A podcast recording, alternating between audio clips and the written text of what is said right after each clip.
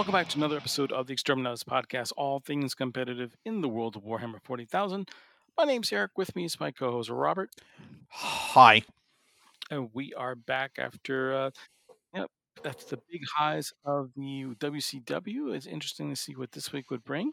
And a bit of surprise, uh, we actually have two codices that have not been released. a lot of the online reviewers that did get preview copies are now dispensing their knowledge of what they know in the new book. And some of these are um, very interesting places in the meta. One is by far one of the more stronger choices, especially in team tournaments. The other one has been known as the doormat of 10th edition.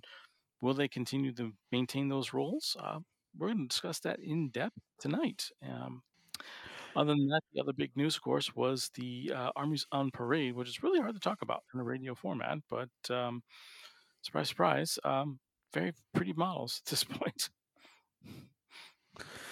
I mean, nothing is ever going to be as beautiful as the nine Nurglings that I'm halfway done with, even though they look terrible.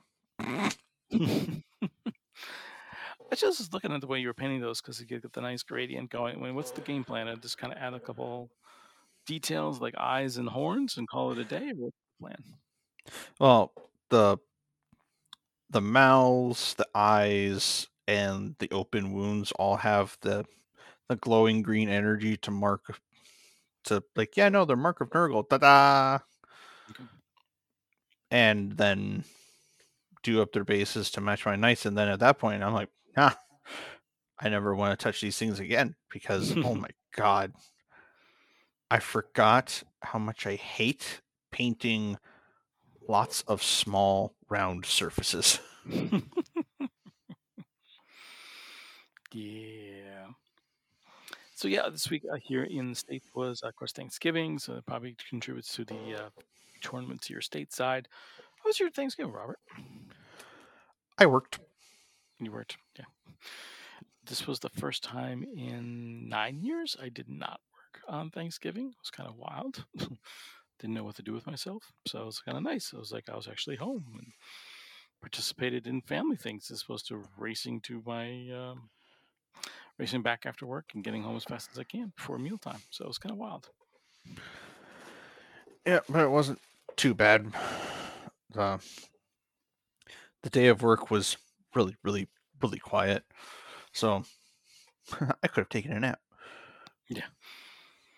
Yeah, it's funny. I was like that on Friday. We had to work uh, Friday, and I was like, oh, and I was shocked at see how many people were still closed on Black Friday in, our industry. So it's just like, oh, okay, glad I'm here. I'm not sure what I'm actually doing. So Mhm. a waste of a day, but whatever. But yep, other fun little announcement of the me variety. I am running my first tournament next week. How's about that? Tell us what you're running. and Where is it? Where can we find you? So it is on December 2nd down at Baxter's Games down in like Santan. Kind of way out in the neck of the woods. but it's a small little like 10 person event. Their their gaming space is kind of tight, so they don't have enough space for like 20 person excuse me, 20 person RGTs and stuff like that. I think it'll be a good start. Congratulations. Should be a lot of fun. Yeah, um it, it is going to be rough though cuz it's also on the same weekend as when I start my new schedule at work. Uh oh. So, I'll be going from work straight down to Santan, maybe catch a 45 minute nap and then do a tournament.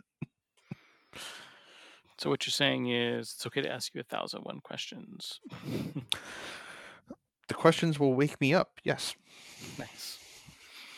Speaking of a thousand questions, one of the things I wanted to follow up on from a previous, uh, we talked about uh, um, uh, previous winner of the London GT. And we were like, who is this VSL guy?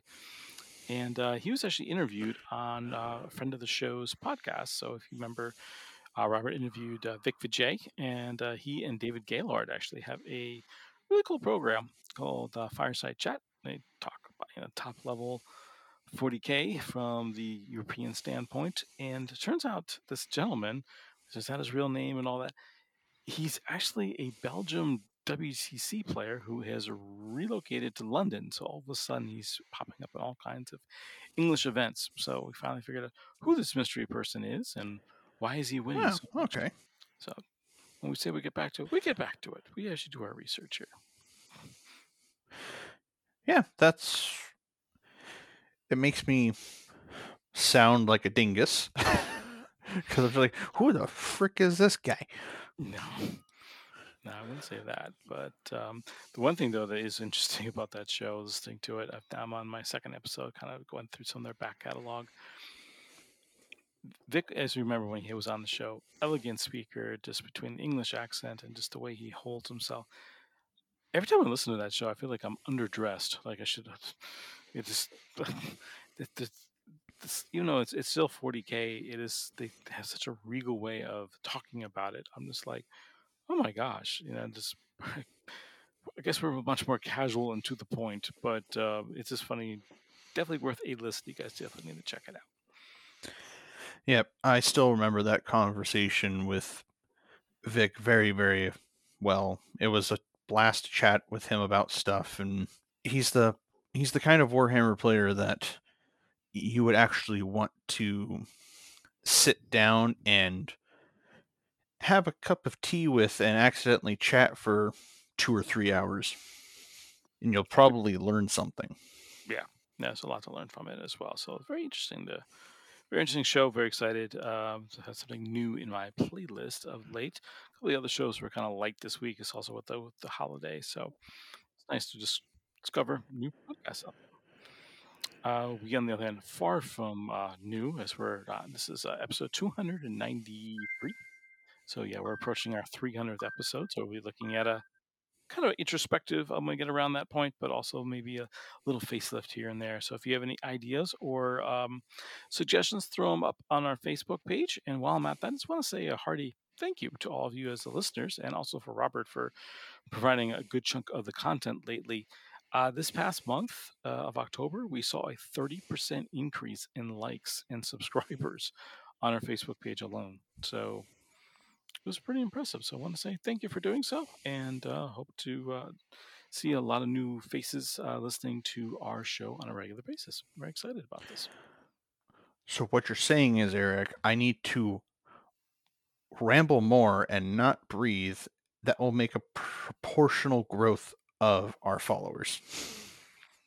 Uh, no, what I'm saying is I better uh, start getting some of my pictures online to help you out because it seems like.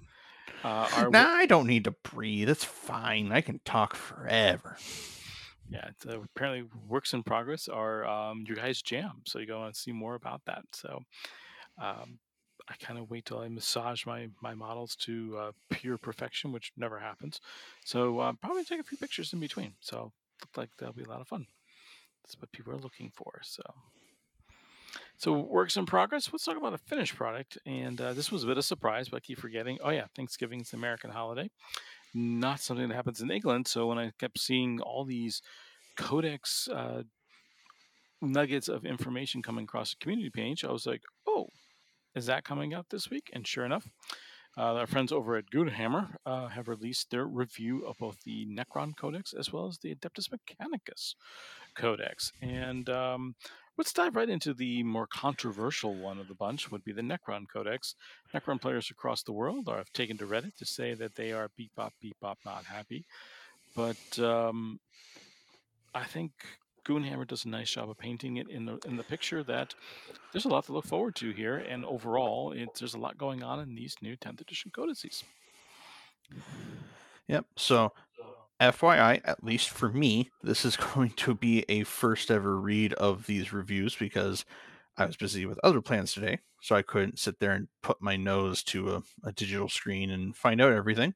But with the little bit that I have read, it sounds like um, well, if you're playing in a competitive format, we're going to see a little less Lychguard and a lot more Wraiths.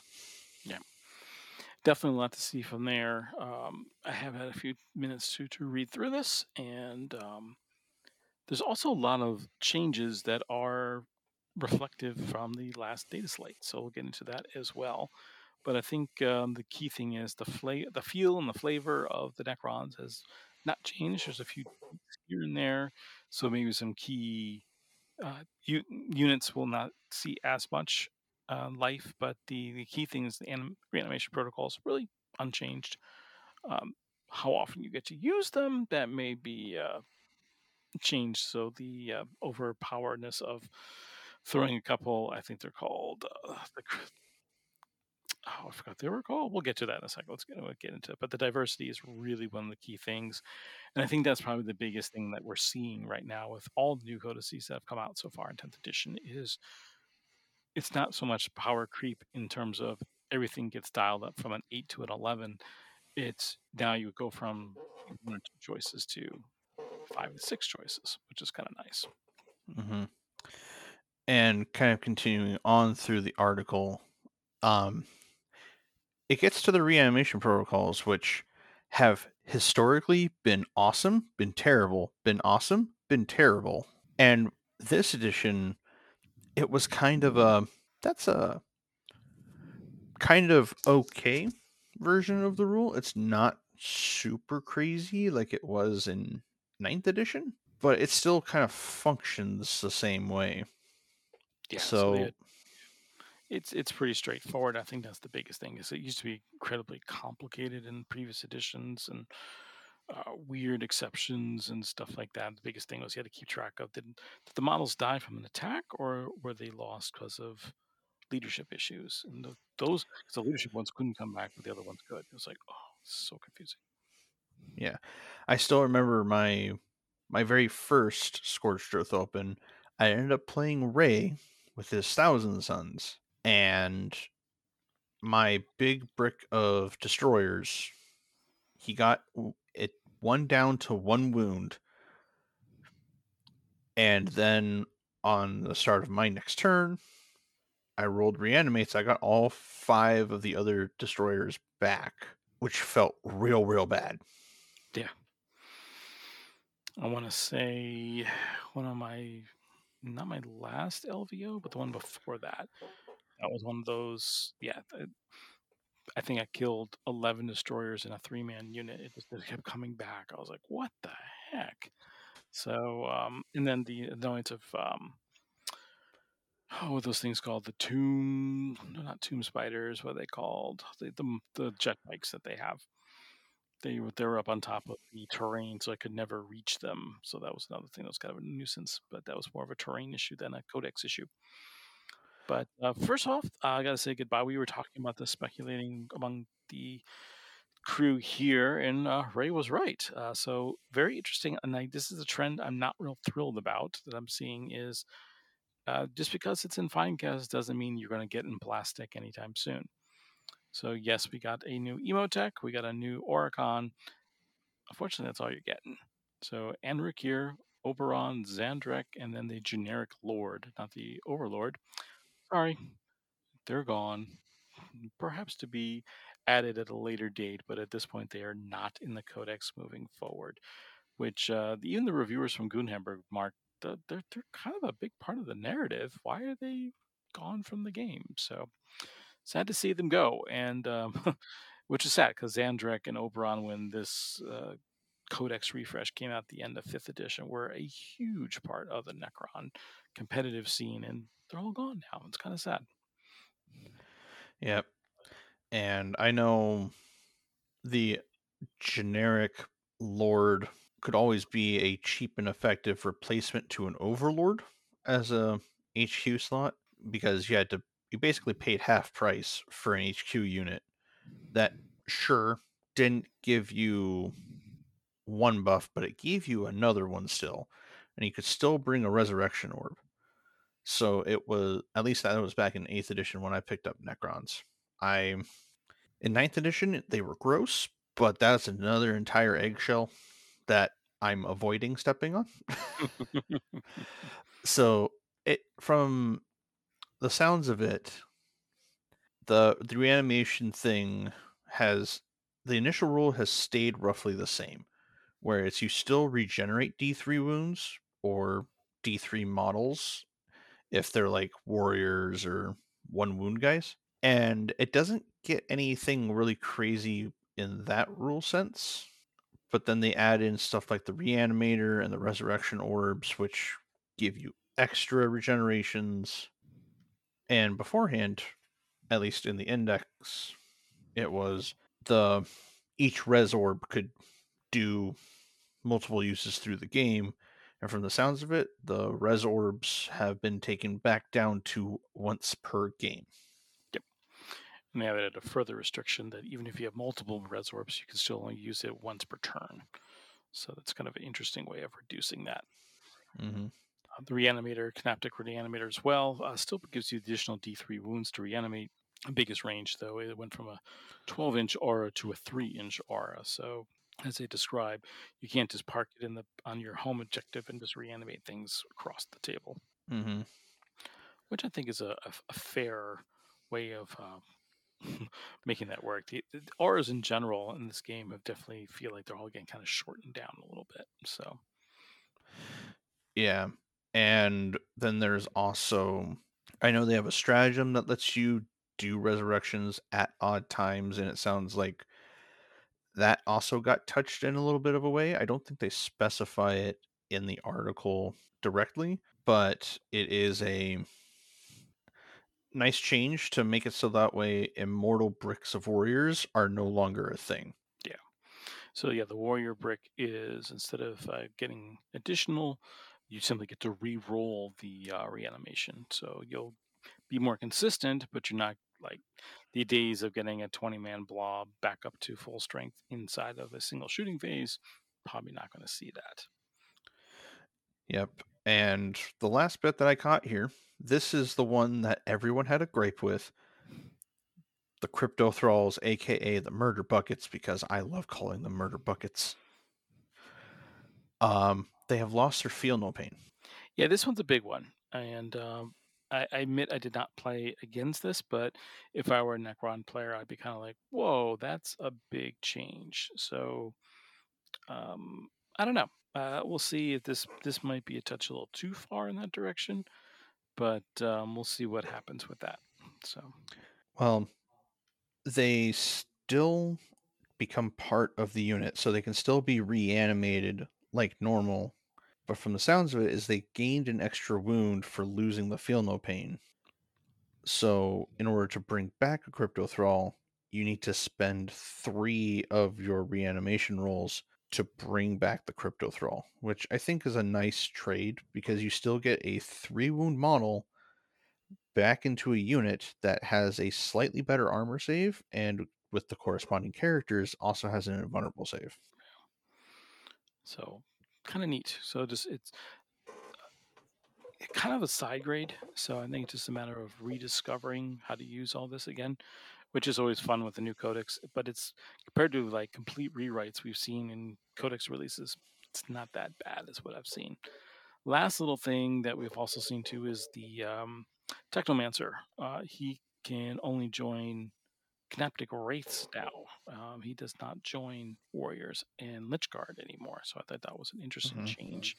So all of a sudden, Canoptek Wraiths get a bit of a boost, but uh, it's another hit against the Lychguard, the, uh, the Lychguard brick being completely indestructible. So.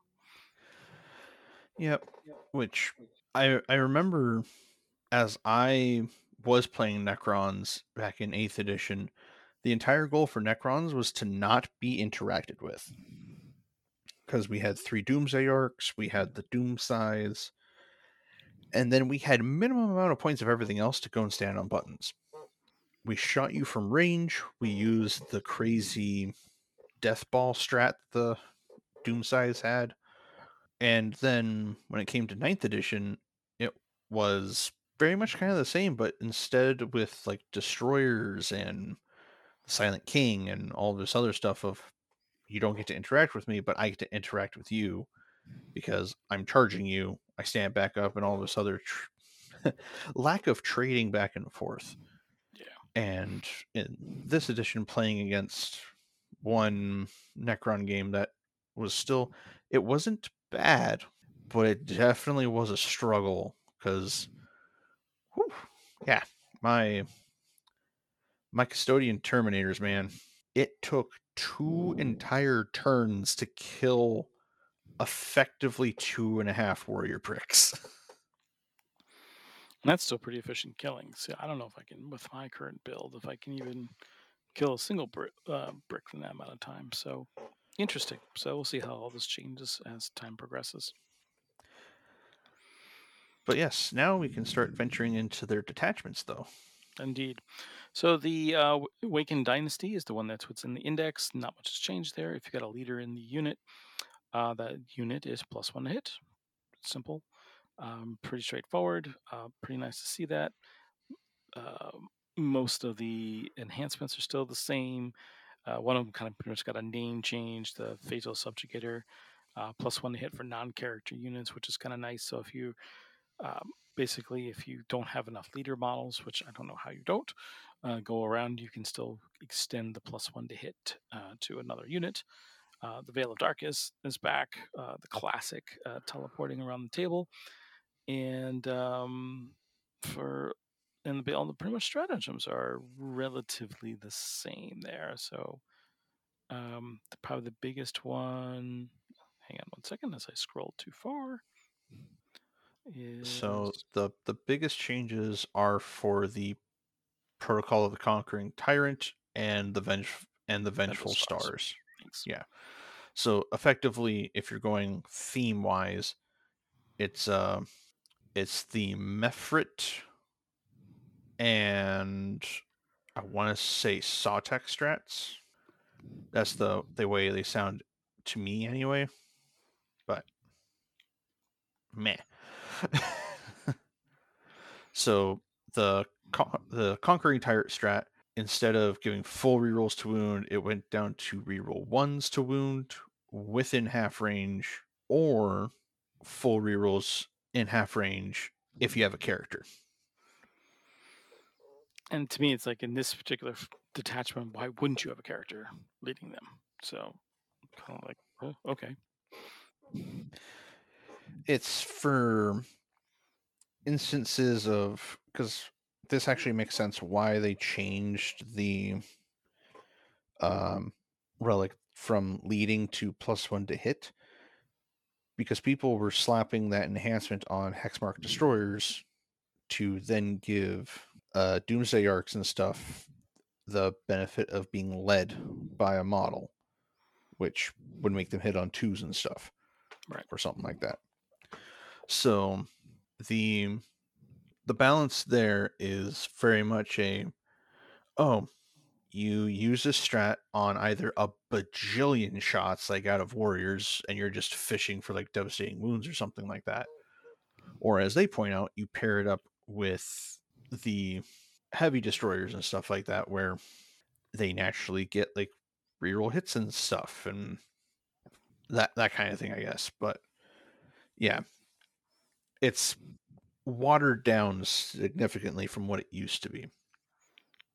So this I could see being yeah, you might be a little upset if you were playing this, but um uh overall I'm kinda like you've got more choices now, so maybe you can find things that are still mm-hmm. comparable, mm-hmm. you know, in that regard. Uh, unfortunately, the next detachment is not. um, it, I don't know. I want to like it really bad, but um, I don't know. It just the hardest part. I, I've already run into this with already with my current army. They have several stratagems or conditions where your opponent needs to be below half strength. It's mm-hmm. almost like, um, yeah, it, it's so situational. It doesn't really become useful. So yeah. So anyway, we're talking about the Annihilation Protocol. This is the, attachment supposed to be all the destroyer and flayed ones into one group. And uh, if the target enemy is below half strength, they get plus one to the charge. And uh, you're also able to re-roll their charges uh, as a whole. So re-rolling charges, not that bad. That part I'm, I'm pretty excited about since it's mostly assault. And um, but yeah, below half is it's I don't know. It just doesn't seem to come up that often. So Yeah, it's very much the idea of like the Vanguard onslaught for Tyranids, where they get to advance in charge, and if they're Vanguard invader units, they get to also fall back in charge. So it's uh it's meant to be a real kind of I'm taking a mostly melee force with either heavy or light firepower behind it that plinks away at stuff and is a naturally aggressive themed detachment. Because yeah, it's destroyers and stuff. Those guys literally only care about one thing. They might as well be a Dalek. I'm not going to say the actual phrase because you know copyright stuff. But uh, the entire idea is that the destroyers are walking forward and completely eviscerating whatever they touch because it's trying to run away from them. so when you look at stuff like the the Soulless Reaper enhancement and it gives them blah, blah, blah, when they try to fall back on a three plus, they're stuck in combat with you, which is what you want with like Skorpekh destroyers. Yeah, that was a pretty cool one. Although that one is situational because you need to throw your guns at people. if you fail to charge, then you don't get to do anything about it. Um, and then some other noticeable ones like the Eldritch Nightmare causes battle shock tests at the start of the fight phase within engagement range. Not super relevant all the time, but battle shock tests are still very, very important. Uh, then there's a fight on death one. Um, extra AP on critical wounds with um, ingrained superiority. And yeah, like the Skorpekhs are still nasty because they do devastating wounds and stuff. So it's like, mm, how much extra AP do you actually need when you're doing dev wounds? Yeah. Yeah, there's like a little things like that. For example, there's also a stratagem that allows you to um, fly over attacks. But the key sounds really cool at first until you realize that you can't end in engagement range. So it's like, um, how far can I actually go? It sounds great when it's on a jet bike, not so cool when it's on an infantry model. So it's like, Mhm. okay. So that's I think what really hampers this um, detachment a lot is there's a little. You read the fine print and you realize this could be really cool, and you realize mm, when how often am I going to be able to use this on a regular basis? So disappointing, but um, could have been a lot worse. Yep. And then the next one is the one that everyone on the internet is kind of up in a hoopla about, and that's the Canoptek Court. So, Yeah, this one's kind of neat. yep. So, I have not read anything about this, so it is going to be interesting. So, the rule is called Power Matrix, and it's very much a sh- shadow of chaos kind of feel because you're either within the electric field or you're not. And that one is actually really flavorful because it doesn't, there's no way to interact with it because it's just controlling objectives to spread out the electric field. And then I think this is the juicy bit right here. So if you're, so all Cryptek and all Canoptek units reroll ones to hit all of the time. That is kind of wild. Then the second part, while they're wholly within your power matrix, this changes to full rerolls. Oh yeah. Yeah, no. That is utterly bonkers. So yeah, you want to control majority of the objectives in each of the three zones: your deployment zone, no man's land, and or your opponent's uh, deployment zone. Similar to how Shadow Chaos work, uh, works. So most of the time you're going to be focused on no man's land. So if you control uh, half or more of the objectives in no man's land, the power matrix, and this is actually modeled after an old uh, apocalypse detachment. Um, this is a lot better than that one, by the way, because that used to give you free units. But the idea is that your opponent has wandered onto a tomb world and it's now coming up from the ground below them. So, surprise, you're actually on my lawn. Please get off. Get off my lawn! Exactly.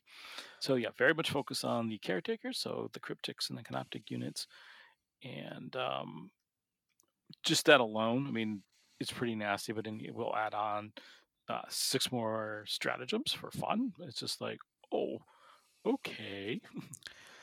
Yep, and going through their enhancements, I don't even have to finish reading the first one, which is Dimensional Sanctum, which just gives the bearer's unit infiltrate. That is obscenely good. That is just I think that one is a little over the top. And then there's the hyperphasic fulcrum, which is reroll ones to wound for the unit the bearer is leading, so not the actual bearer. So rerolling ones to wound is always always pretty good.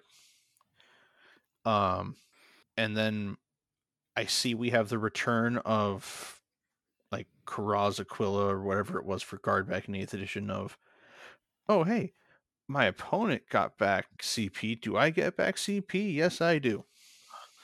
Yeah, I never liked. I never understood that mechanic. I was not a big fan of it.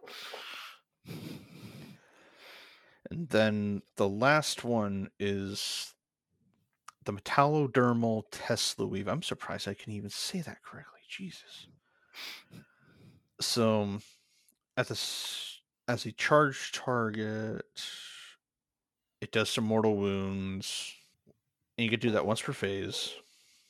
So it's that one is kind of meh, but it's it's still a good one overall, but it is not as beneficial as like Dimensional Sanctum and um the Fulcrum. Because the Auto Divinator is also a really good extra choice. But I have a feeling that one is going to be anywhere from 25 to 35 points. That's just me speculating, though. Yep. One thing we don't have yet is point values. But what we do have are some Mhm. interesting uh, stratagems to go with this. So right at the back, the Cynosure of Eradication. It is the uh, a two CP stratagem, and it is a battle tactic. So the good news is, if you're the opponent, you have an opportunity to make it a three CP. But the bad news is, the Overlord can also make it a free one, and they probably will, because if you're targeting a unit that's wholly within the power matrix, um, if you put the stratagem on the Necron unit, that Necron unit gets devastating wounds until the end of the phase. Remember, we kept talking about all these rerolls they're getting with this detachment. Yeah. Yeah. Yeah. So, how about uh, Tesla Immortals with the Plasmancers? One of the examples they give. Yeah, sustained hits two on a five up. Now become devastating. Oh, that's that's that's an effective answer for a lot of things. Yeah. Who, buddy? And as far as I can remember, Canoptek units are also fairly durable. Like, not so much in actual saves, but in a lot of wounds, kind of thing. I think. Yeah. Another, they mentioned the Wraith unit with the hyperphasic fulcrum that Robert just mentioned. Pretty awesome. So that was pretty cool. Now, here's the question I'm now finding because I know for warriors, you could have multiple characters slapped into them. As long as only one character can join wraiths, they can't do both the fulcrum and the infiltrators things to have this super scary all eggs in one basket kind of unit. And that's a good thing. Mm. Because if you could put multiple characters in a wraith unit, ooh, ooh, ouch, that would that would hurt. Yeah, but if you did, be careful because there is this thing called the reactive subroutines that allows wraiths to make a move up to six inches. This ability whips whenever it appears. So yeah, um, you can actually jump a guy into uh, close combat on the opponent's turn, which is kind of nasty. Oh, oh man. I mean, it's only moved six inches. Yeah, but remember, you're infiltrating these guys ahead of time. So Yeah, yeah. Uh, and then there's the counter temporal shift, which you make a you give a Canoptek unit lone operative. Why? so it can't be shot. Ah, that's so rude. Yep. So the next two detachments um, are even more rude because there's nothing. So one of wax a little poetic. I started playing Necrons at the end of second edition. It was actually my very first army. And one of the things that pissed off to players to no end, it wasn't so much that the rules were unbalanced, is because they had, believe it or not, Necrons back then had they shall have no fear. That's a that's a Space Marine rule. How dare you give that to a Xenos filth? It doesn't even have a codex. You're using a few pages out of White Dwarf to play your army. Well, um, fast forward uh, to today, the next two detachments steal from Space Marines once again. So, did you want Necrons with Oath of Moment? We have the detachment for that. So I'm going to take a guess by the picture of the Silent King on the Obeisance phalanx. That's what this one is. Yes. So, So- this is yeah. Oh, Obedience go ahead, Eric. Yeah, sorry. Um, it's basically all the if you remember the fluff of Necron. So all the Triarchs, the Lychguards, and the Overlords. So this is all the uh, high elite, we're above the dynasty nonsense. And basically, what they do is they pick a unit on the table in your command phase. Anything that attacks that, um, plus one the wound until the next command phase. Whew. Yeah. Like that one, it's pretty big deal because now your warriors and your mortals, heck, even your death marks and stuff like that, are looking at really big vehicles and going, "Yeah, I wound you on fives. Yeah. And then you add Eternal Conqueror enhancement, uh, giving a unit full rerolls against enemy units that are within range of an objective.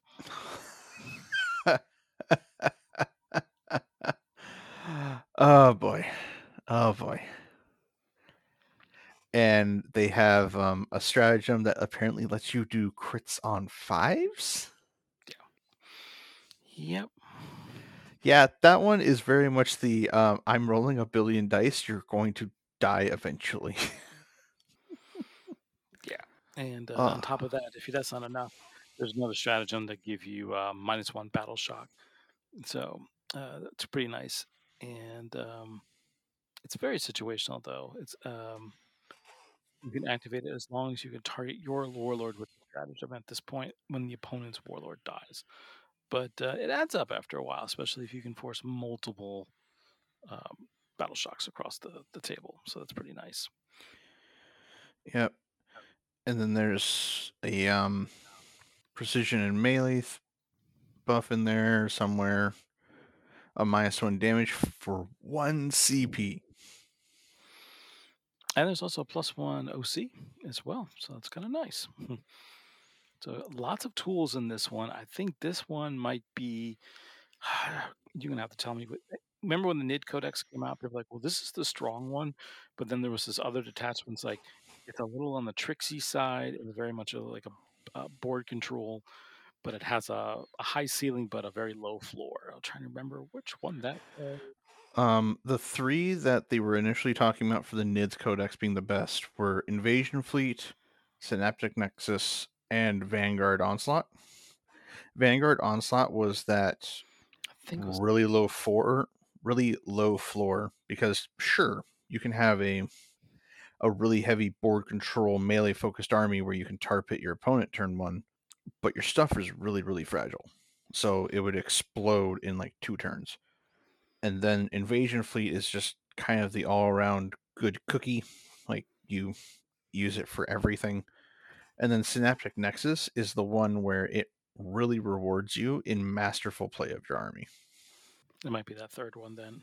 Could have swore it was the one with all the feeder stuff. And it was like, oh, Oh, that one's the the harvesters. okay. So this reminds me a lot of the Harvester one. It's just like, it's hard to play, but if you master this, look out. You might be unstoppable. Maybe. But I think the Hypercrypt Legion, which is the last detachment, Yeah. might say something about that, but it has a I- picture of a monolith. Yeah. So this is, so as Robert was waxing nostalgic about playing Necrons in eighth, this is how I played Necrons in second and third. Um, this is exactly how they played. The monolith was the new model at the time, and uh, the short way is remember we said, oh, both of Moments not your style. What others? I want to I want to play Necrons, but I, I want all the Grey Knight rules. Here you go. Um, So this harkens back to playing um, Nephrek in Eighth Edition. They were the ones that you, when you advance, you automatically advance six. You got to phase through models and stuff while you're advancing, and it was the fastest Necron army in the game. yeah, I loved loved this when I played Necron. So when this went away, um, this one pretty much I stopped playing uh, Necrons at this point. I moved on to the, and then at the same time, the Chaos 3.5 Codex came out. So, you know, can you blame me? But I switched over to that. But uh, this is very intriguing, and as uh, we were talking before, Air, I've a Necron army that's uh, needing some love, and this might be where I'm headed if I were to play them again. So uh, just like uh, Grey Knights in a 2,000 point army, at the end of my end of my opponent's turn, I can pull three units off the table that are not in engagement range and put them in strategic reserve. So they're not quite as good as Grey Knights because they don't have as much deep strike, but I'm still Mhm. reserve and zipping them around the table. Well, the important thing is, is I get why they now show a monolith. You can strategic reserve a monolith. and things through the monolith as well. Yep. So you get to hide the monolith, and then on your next turn, bring it in, unless it's turn one, I believe. Correct. And the, and the you can't bring things through the monolith you brought in through reserve. It does have to be on the table at the start of the turn, but um, still really, really, really cool. And this is especially when I use this uh, RTTs uh, like they do now. They're getting a little better. You always have that risk of how bad is the train going to be, and am I going to have line of sight blocking? Well, the monolith's big enough to give you line of sight blocking. So now you can put this like board center and go like, I can hide stuff behind this. So, yep. Really neat. So the the teleporting stuff is really cool, and they do actually catch the specification of you cannot use this to redeploy a unit turn one if you go second. So you have to charge up the batteries first. So pretty cool. I like it because yeah, if you have that one turn, you got to kind of arm it back up. Uh, nifty stratagems to talk about. How about quantum deflection, giving a vehicle four up invul? Uh, yes, please. Uh, there's another one. Oh, you're shooting at one of my Titanic models. If you're within 18 inches of me, um, be careful because all your weapons just became hazardous. Yep, that one is very, very funny because the monolith is big and chunky and people aren't going to be able to chew through it very fast unless they have real, real, real, real heavy firepower. And the table's smaller. So 18 inches isn't hard to achieve, especially if you come in from strategic reserves. Why do I keep talking about that idea? That idea is super silly, and the monolith is over six inches big, I think. yeah. Um, remember how annoying it is when those tricksy Eldar can uh, get back in their transports? Uh, I think Marines also have that ability where they can get in their transports after you shoot them or charge them. Yeah, on specific tr- transports, yeah. Yep. Yeah, um, this uh, group, they have a stratagem. Uh, you can get back into a transport. Oh, wait, the only transport on the table is the monolith 24 inches away. Not a problem. I lose a model, through the tele- to the monolith you go. You didn't want to shoot those other units, did you? Sorry, they're now on the other side of the table. That is actually kind of funny. I, I love the fact that this entire thing focuses around a monolith. But if you pay the points to bring two of these, you're not going to have very much left. Yeah. Exactly. I don't know if the, the days of three monoliths, I think, are long gone, but um, some neat stuff. One thing, it's going to be a controversial rule because the ruling is uh, the rules are a little unclear. And they have a nifty stratagem as well, reanimation crypts. This allows you to trigger in your command phase reanimation protocols for units that are still in reserve. That one's actually really cool. It's really cool. I think that's kind of neat. Oh, let's put them into uh, reserve and let's them heal up before they come back into play. I like that. And um, there's also a nifty way where you can teleport uh, via deep strike anywhere in the battlefield that's more than three inches away from enemy units. Okay. There has to be a stipulation of you can't charge after that. if there's Uh, not, I'm going to have an issue. Let's see, it overrides the normal strategic limitations for units that don't have the native deep strike that are using it. Uh, so they recommend doing with um, to a block of 20 warriors. Just come right out, but encircle a lone operative. Uh, let's see what else they've got. Or do it with Nightbringer. By the way, Nightbringer and um, Deceiver got uh, glow ups in the Codex. that makes me happy. I don't have them anymore, but it makes me happy. Yeah, I don't have my. I don't think I have monolith. I think I sold. I know I sold at least two of my monoliths. I hope I have one left. Yeah, and I, I I, like could the new one never I could never afford to get a monolith, but I know I have a Tesseract vault. Yeah.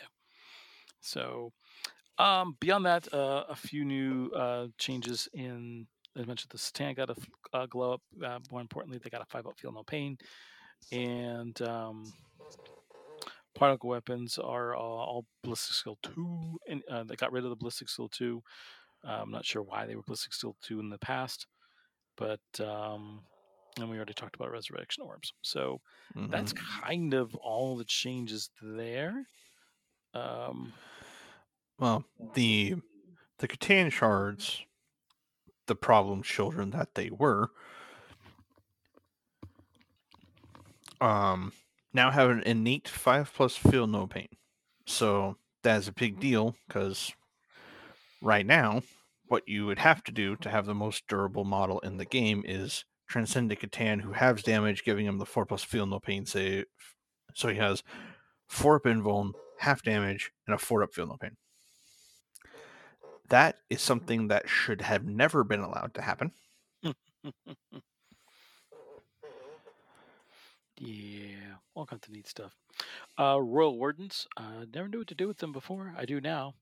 Uh, they got rid of their assault heavy buff, but uh, now they give um, units that they lead uh, fallback and shoot. I think that's what they did in ninth edition too. Yeah, so that's back. So that's that was a critical thing there. So pretty neat stuff. So Mhm. overall, there's a lot. This it seems like there's a lot more to play with.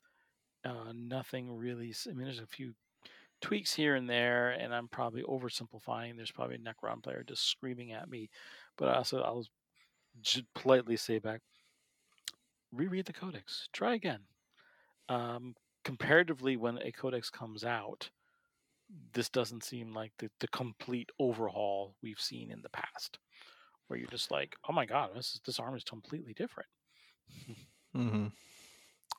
Yeah, this one very much feels like it is a a tweaking rather than an overhaul because overhauls are generally bad and incredibly unbalanced. Yeah. So, an army that needed an overhaul, at least in the popular opinion, was Adeptus Mechanicus. So they have a codex as well. And did they get that overhaul? And what did they look like? Well, um, mm, sort of. So there's been more significant changes here, but uh, the biggest things that we're seeing here is the detachments give the play. I would say play testers, not the right word, game designers, a lot more flexibility to move things around. So it's interesting when you take an army that has been historically one of the worst so far in 10th edition, uh, all of a sudden you start adding some new detachment rules, and there's a lot going on there. So Mm-hmm. Yep, it's. I'm not well versed in AdMech, but I will try to beep the boops and bop the beeps. So um, the, the Doctrina Imperatives have not changed. So we're still don't have to roll roll on the crazy chart to figure out what song the uh, choir is singing. Um, you either can be I'm in defensive mode. My range weapons are heavy, and if you're in your deployment zone, um, excuse me, if I'm in my deployment zone, you're minus one. I I can talk. I reduce your AP by one, or the other way around. Uh, my weapons have assault, and if you're in your deployment zone, I get plus one to my assault uh, armor piercing. So that part hasn't changed. Uh, the guy on stilts is as ugly as the model is. You're going to need him because he comes up quite a bit. So yeah, I think he I think I could have assumed right where he has infiltrate, he has stealth, he probably has lone operative.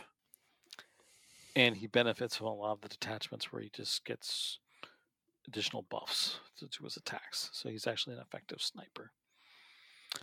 Yep, An effective thing. sniper, what's that supposed to be? Yeah, I know it's crazy. The Radmon Barbets. This is the um, dismal original detachment that came out. It got a complete reworking, and I think it's kind of cool.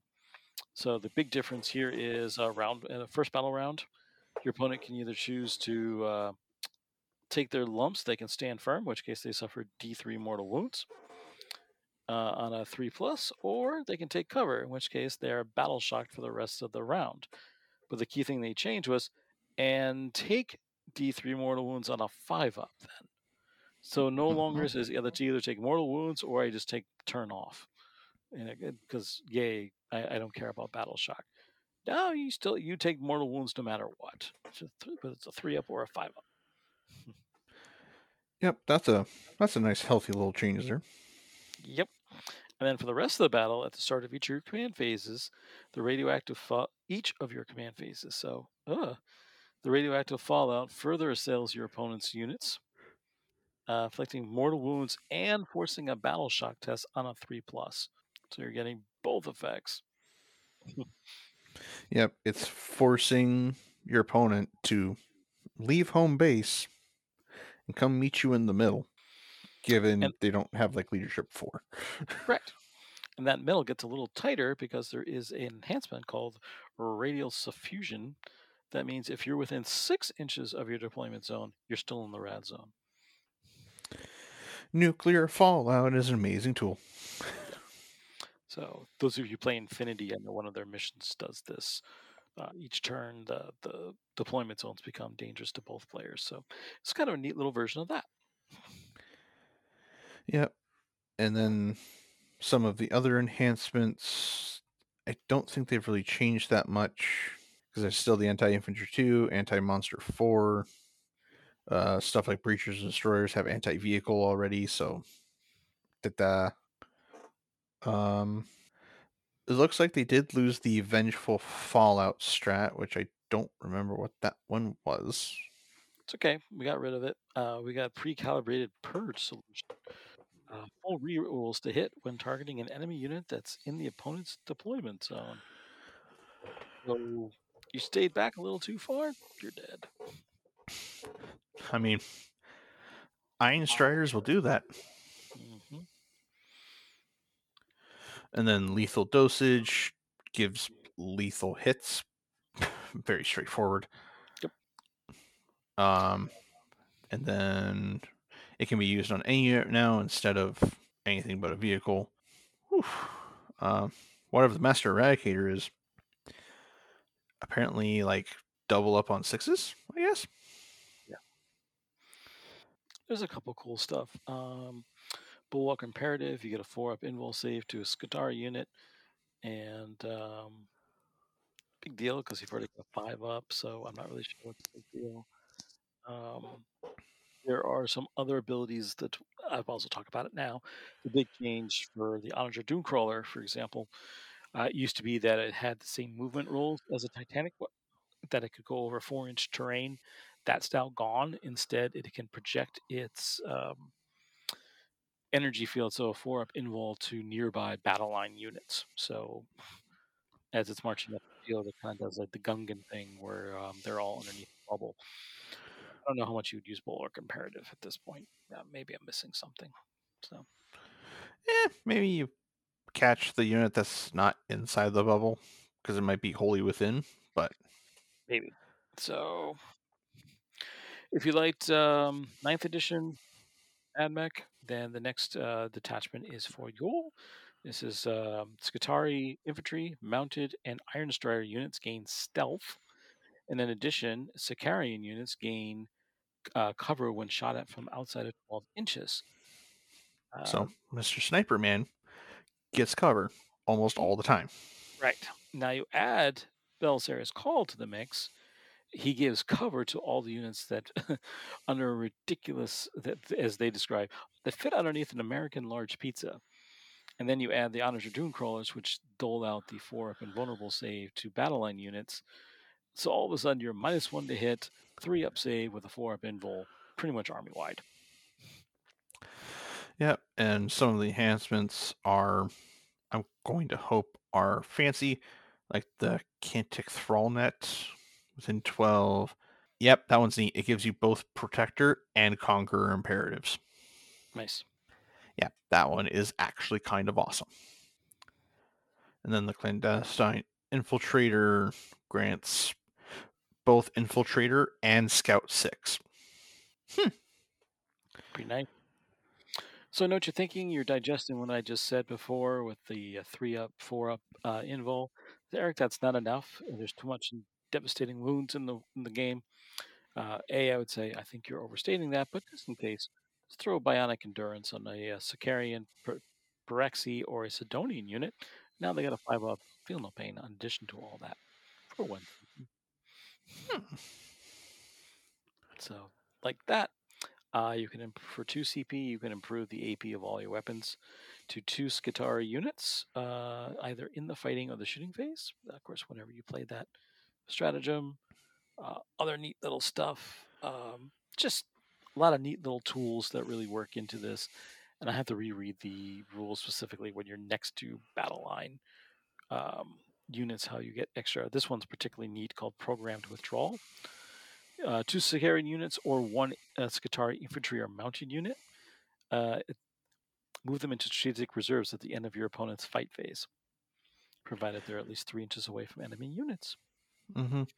The one that I liked was the isolate and destroy. It gives them the War Dog Stalker treatment of plus one to wound as long as there's not a friendly enemy unit within six inches of whatever you're shooting at.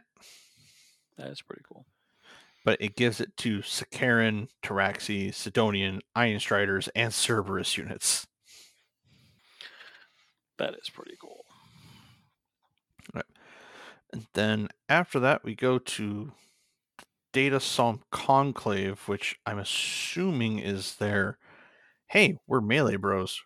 We send Arcoflagellants up your way, I guess or whatever. Oh no, electro priests. That's what those are. Yeah, Arcoflagellants so are yeah. human. So, so, this is for you folks that were way back in the way when Skitarii were in a codex and Cult Mechanicus were in a separate codex, and you're like, I only want Mechanicus half. This is the Cult Mechanicus half. So their little detachment rule is at the start of the battle round, the detachment can pick one of the uh, two game long buffs for Cult Mechanicus unit. You can either do the shooting version, uh, so you get plus one AP within half range, or the melee version, which you get plus one attack and plus one strength uh, every time you charge. Hmm. So Furious Charge versus an improvement in armor piercing. Your choice. Yep. That one, I think the Panegyric Procession will probably be see most play out of that one because you're probably going to get within half range or something eventually. Yeah, I, it, it just it seems like you have to be transport heavy, which in this meta it's okay. It's kind of a given, but. Mm-hmm. And they even pointed out in the article where procession is boring but effective. Yeah. It is meat and potatoes, basically. Yeah. When you combine this with some stratagems in here, it actually gets it, it piles on pretty quick. Mm-hmm. Uh, for example, incantation of the Iron Soul. Uh, you get a four up, feel no pain against mortal wounds. Uh, that's a little outdated. It would have been just been great against devastating wounds as well. But Chant of the Remorseless Fist, plus one to wound. Uh, Verse of the Vengeance, uh, fight on death on a four up, all pretty nifty. Um, there's another four up invul save to a single unit in the enemy shooting phase, so that's kind of nice. So it all kind of works in pretty well. And there's also a minus one battle shock. Yep. And then next one is the Explorator Maniple. Yeah. I don't know this one enough. Uh, at, at this one, it sounds cool. Uh, kind of like the beginning one. all this oh yeah, if you're in your deployment zone, you're in trouble. But if you're all the action has to be at mid table anyway. So how long are units going to be in your opponent's deployment zone? This one kind of focuses on no man's land. So this is kind of neat. So at the start of your command phase, pick an objective marker to be your acquisition objective marker. Until your next command phase, each time you target an enemy unit with an attack, ranged or melee, if either you, your unit or the enemy unit is within range of the acquisition target, you roll wounds of one. Hmm. Yeah, that one. It's fun, but it is very situational in that your opponent has knowledge of where not to be, or if they're going to be there, being the most hidden that they can be while doing so. Right. So I'm going to skip ahead to an essential part is there's a stratagem called the info slave stratagem, which lets you do that twice. So you can pick a second acquisition objective. Yep, I think that one is definitely going to be another one of those where it's if you have the ability to play this one effectively, you can tank your opponent's primary score pretty darn well because you spend the one CP every turn to go, I picked this one, this one. These two, I don't want you here. So your opponent's going to know that they're going to clear out those two objectives. I would agree. And the enhancements and the stratagems all lean into this. Um, remember uh, the orders in um, the old Ad- AdMech book from 9th edition? Oh, yeah, that crazy table, yeah. Yeah, they got dumped into here. So the Magos, uh, for example, um, is uh, a nice way of regenerating CP. Um, if you're on the objective, if your uh, tech priest is on an obje- acquisition objective, you get an extra CP on a four plus. The Genetor, uh, he and his bodyguards get a four invulnerable saves if they're on a acquisition objective. So if you hit, for example, putting this on Kataphron Breachers, the Genetor Tech Priest Dominus now has a three up, four up invul with a five up feel no pain. Hmm. Make him real, real durable. Yeah. I see your Necron Warriors and I raise you my new toy. yeah. But overall, this this attachment is not very interesting to me. It's table control, objective button pressing, Mhm. but AdMech can be pretty fragile outside of things like the Kastelan robots, which are the next attachment. Yes, they are. Let's look into those real quick. Uh, this was an interesting change because this is one of the few data slate changes. So the biggest one before we get into this one is the Datasmith can now switch the programming of the uh, robots without a leadership change. So they don't have, there's no failure. And number two, they are no longer infantry. So, So they have to walk around buildings. yes, but they are also immune to anti-infantry fire. So my, my poison darts are not going to mow you down on a three plus. Yeah. So they're I think that's the only detachment rule is that they get the the Doctrina imperatives now. There, I don't Correct. think there's any other rules for the detachment. There are not. And then enhancements, um, emotionless clarity, which allows you once per turn to automatically trigger a deadly demise on an atomic vehicle or a cybernetic model within 12. that that's kind of silly. Um, and then the arch negator uh, negator gives you anti-vehicle four up, and then kind of scrolling through everything else like the, the stratagem, um, mode of imperative Hmm. gives you That's a good three extra inches of movement. Hmm, that's not bad. and plus one to advance and charge.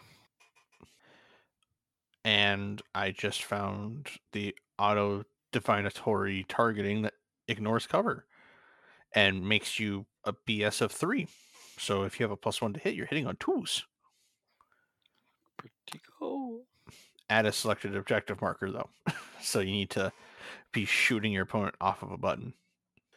Uh, Machine Spirit Resurgence. If you're below starting strength, you get full rerolls to hit in either ranged or melee punch. So, whew. that's a spicy meatball. So a lot of the uh, units did get some changes on their data slates. Probably the biggest one. I want to make sure I get to it. Um, Tech Priest Enginseer. To talk about change of the times. In the past, used to give vehicles a four-up invulnerable save, and uh, in the day of mass haywire shots, pretty useless. Well, that's now changed. Uh, now gives out a five-up feel pain to all vehicles within its aura range. Ooh. So now you're really stacking up saves left and right uh, with that around. Yep. And then it looks like the Duneriders um for the fire support rule, which lets the unit that disembarked from them as long as the transport shot at the same target, like reroll ones to wound or something like that. Mhm. And it also sounds like Twin Link gets added to some of the guns. I don't know. I've only been shot at by AdMech. I don't know all the rules. yeah, that one I had to look up as well. I wasn't sure how that was faring, so I was like, oh, okay, I better look that one up. But um, a lot of tweaks, a lot of fun, and a lot of options. So I'm excited. And I haven't even thought of okay, here's all the new rules on top. You can still splash a knight into all this, uh, or some war dogs. So I'm like, oh, that could be neat. So a lot going on in this particular codex without, oh my god, everything's been dialed up to 11. Yeah, we just kind of need to see how the points are going to work out for them now because these two armies have either been incredibly expensive or incredibly cheap. Yeah. In the past. Yeah, I agree. So that's going to be a very uh, telling situation when that comes out. So, but um, I'm excited. I mean, this is not only just for these two armies, but the general trend, the way how codices have been written and rolling out. I hope this continues as we uh, get into the next phase. I guess um, the next group for early next year is what? Chaos Space Marines and Dark Angels, I think, are next. Is that true? Uh, I'm trying to remember the roadmap off the top of my head. I know it's Dark Angels, Tau, Ork, Custodians, Chaos Space Marines, Genestealer Cult, and Sisters and whatever was redacted. So we'll see what that would be. So there yeah. we go. That is your uh, latest in all things competitive. We'll see how things change up uh, over the next few weeks as we look over the next few tournaments. And um, should be an interesting time in the next three weeks before the Christmas holiday, and then of course we get back into the last gas for ITC points before LVO in January. Mm-hmm. Robert, but, anything else to add before we uh, wrap things up? Nope, not today. Okay. So again, if you want to reach out to us once again, check out that ever-growing Facebook page group. I'll be more than happy to answer your questions there. You can check us out there. In the meantime, my name's Eric. I'm Robert. And thank you for listening to the Exterminatus podcast. Hey listeners, this is Raymond with the Exterminatus podcast here to talk to you about KR cases. If you're like me and you're constantly looking for that better way to store your uh, armies, then look no further than KR Cases. That's right, this is the foam company known for their soft blue foam in the cardboard cases. They're a great way to mix and match whenever you're heading out for that next tournament. You can just swap out those boxes and no need to worry about switching the foam in and out. They're sturdy.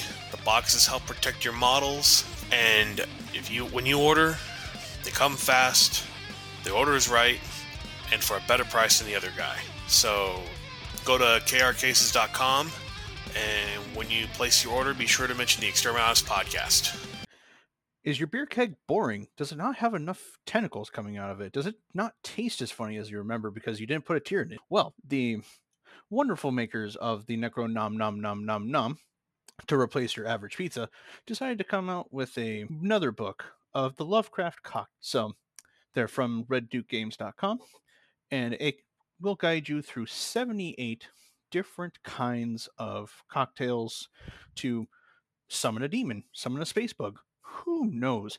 Either way, it's going to be a very, very wonderful time, and we would highly recommend that you try to not ingest too many while at the gaming table, because we don't know exactly what's going to happen when you roll Perils of the Warp or you roll a natural one on your persuasion check if you decide to play in. So, if you're looking for fanciful drinks, go ahead and grab the Lovecraft cocktails by the madmen at reddukegames.com, the makers of the Necro Nom Nom. Are you a gamer that has more bare plastic than you have time to paint? Do paintbrushes spontaneously combust when you hold them? If either of these is true, contact White Crow Studios and get your models painted by a college trained professional painter. You can contact Bo at whitecrow.commissions at gmail.com and view his previously painted models at White Crow Studios on Facebook.